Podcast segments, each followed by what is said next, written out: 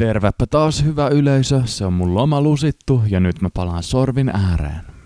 Tänään mä haluan puhua vähän Suomen perustan synneistä, sillä Suomen perusta on tehnyt julkaisun nimeltä Ympäristörealistin käsikirja. Ja jos tällaisella otsikolla aiotaan tehdä materiaalia, niin sen pitäisi olla realistista, sen pitäisi olla oikeeta ja sen pitäisi olla perussuomalaista. Ja Eero Paloheimon teksti, eli Ympäristön realistin käsikirjan sulkeva, tärkeä teksti on hemmetin huono. Se on virheellinen, sen koko filosofia nojaa ajatusvirheisiin. Siinä on kamala ihmiskuva, sillä ei pitäisi olla mitään tekemistä perussuomalaisten kanssa.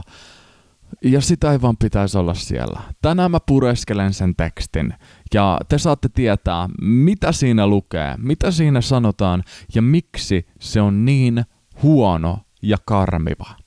Ja tämä ei ole hyökkäys perussuomalaisia vastaan. Kun mä kritisoin perussuomalaisten tietomateriaalia, niin mun ainoa viesti on se, että mun mielestä perussuomalaisista ei saa tulla sellaista kuluttia, joka uskoo yhteisiin valheisiin ja jonka olemassaolo perustuu yhteisten valheiden omaksumiseen.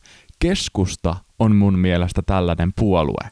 Ja perussuomalaiset ei saa taantua siihen samaan syntiin. Ja se, mikä raastaa mun hermoja erityisesti on se, että Marko Hamilo, joka on siis erittäin hyvä tyyppi ja asiantunteva jäbä, niin on sanonut viime aikoina, että muualla liikkuu pseudotieteitä ja että perussuomalaiset olisi yksin jotenkin oikeammalla linjalla. Niin tää on vähän outoa. Mut hei, mennään tekstiin. Tän kirjoittaja on Eero Paloheimo. Eero Paloheimon mielestä maailman väestöpolitiikka on täysin hunningolla ja nykyisen ihmiskunnan lelliminen väestökehityksessä kuormittaa tulevia sukupolvia vastuuttomasti.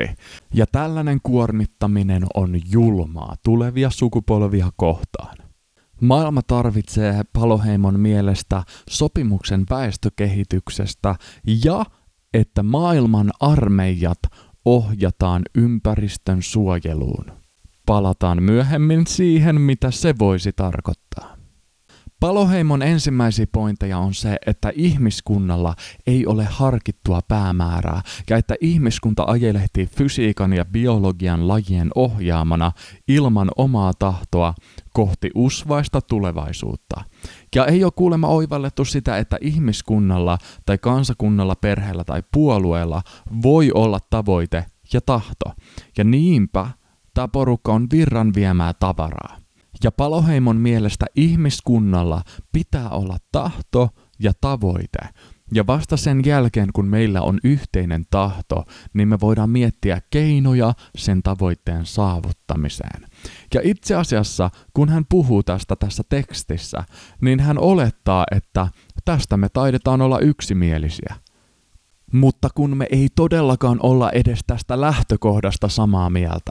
Hänen mielestään riita syntyy vasta siitä, että millä keinoilla me lähdetään kohti yhteistä tahtoa, mutta ei, ei missään nimessä ihmiskunnalla ei ole yhteistä tahtoa, eikä pidä mennä sitä kohti, että ihmiskunnalla olisi jonkinmoinen yhteinen tahto tai päämäärä.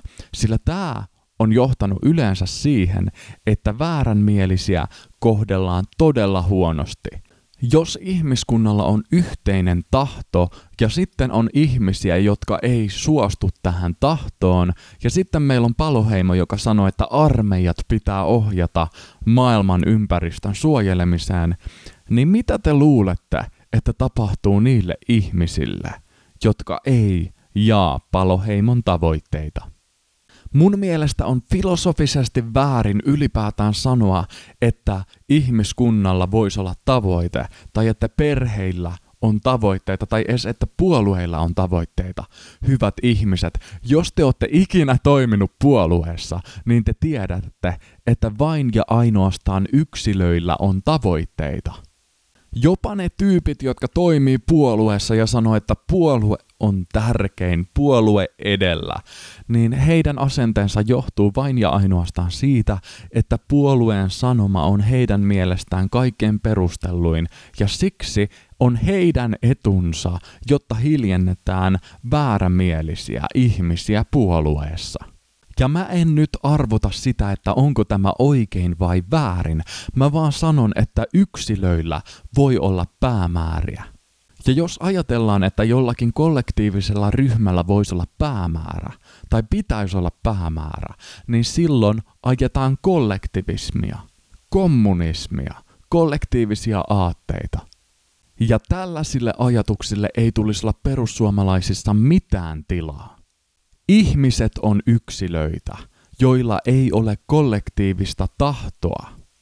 Ja tällainen kollektiivisten aatteiden haikailu tai kollektiivisen filosofian haikailu heittää yksilön uniikin sielun roskiin.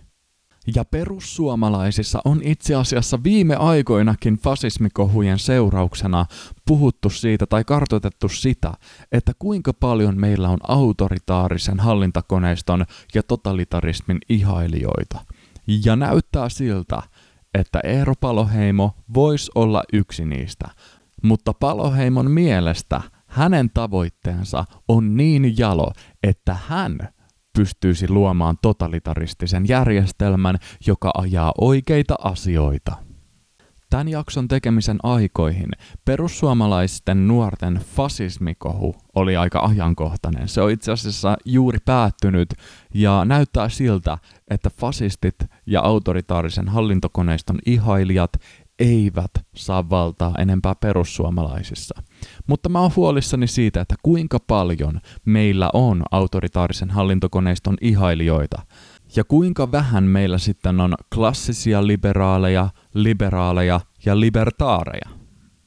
Paloheimo kirjoittaa tekstissään myös, että nykyinen ihmisen yhteiskunta perustuu nokkelan ihmisen malliin, joka on tekninen ja taloudellinen, ja että näillä tavoitteilla ei ole mitään seiniä eikä kattoa, ja että tekoäly, geenitekniikka ja joka paikan digitaalisuus, taloudelliset perustelut kaikille ratkaisulle, hömppä viihde, mukavuus ja turvallinen tylsyys on tuomittavia ja ongelmallisia asioita.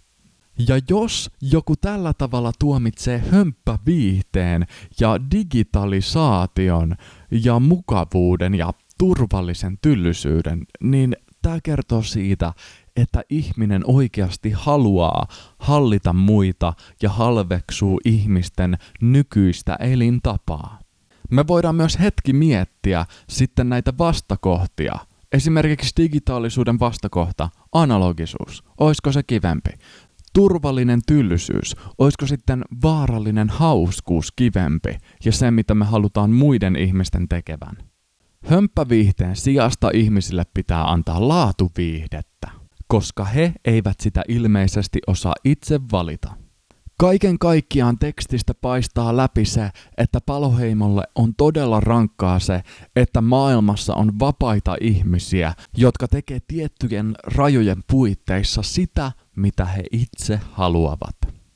Ja maailmassa on tietenkin ihmisiä, jotka haluavat asioiden olevan järjestyksessä ja tarkasti, ja heitä ahdistaa kaikenmoinen vapaus ja se, että asiat liikkuu sattumanvaraisesti tai että asiat ei ole oikeilla paikoillaan.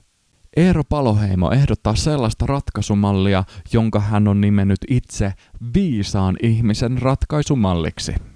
Ja tällöin ihminen löytää arvaamattoman ja harmonisen tilan, joka säilyy peruspiirteiltään vuosituhannesta toiseen. Eero Paloheimo ehdottaa, että maapallo jaettaisiin kahteen osaan, jossa toisella puolella on ihminen ja toisella ihminen ei saa vaikuttaa ollenkaan. Ja se, että asia jaetaan kahtia, on taas merkki siitä, että ihminen haluaa asioiden olevan symmetrisesti ja järjestyksessä, ja se on todella häiritsevää, että näin ei ole.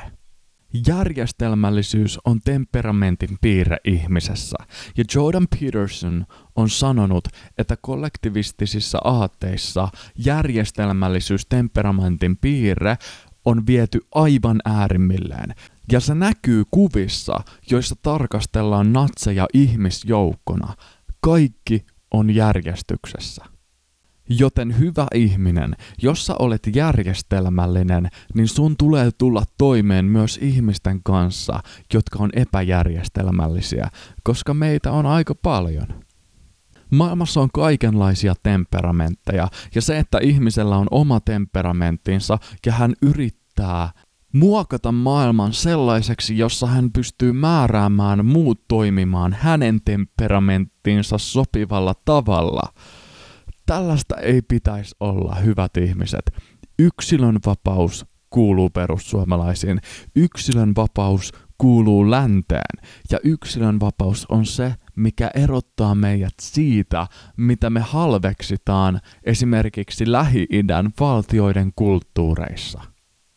Ja kollektivismi on tämän tekstin ensimmäinen paska-ajatus. Ja hyvä yleisö, Seuraavassa jaksossa käsitellään lisää muita huonoja ajatuksia ja suoranaisia virheitä, joita perussuomalainen ajatuspaja Suomen perusta jostain syystä on päättänyt julkaista.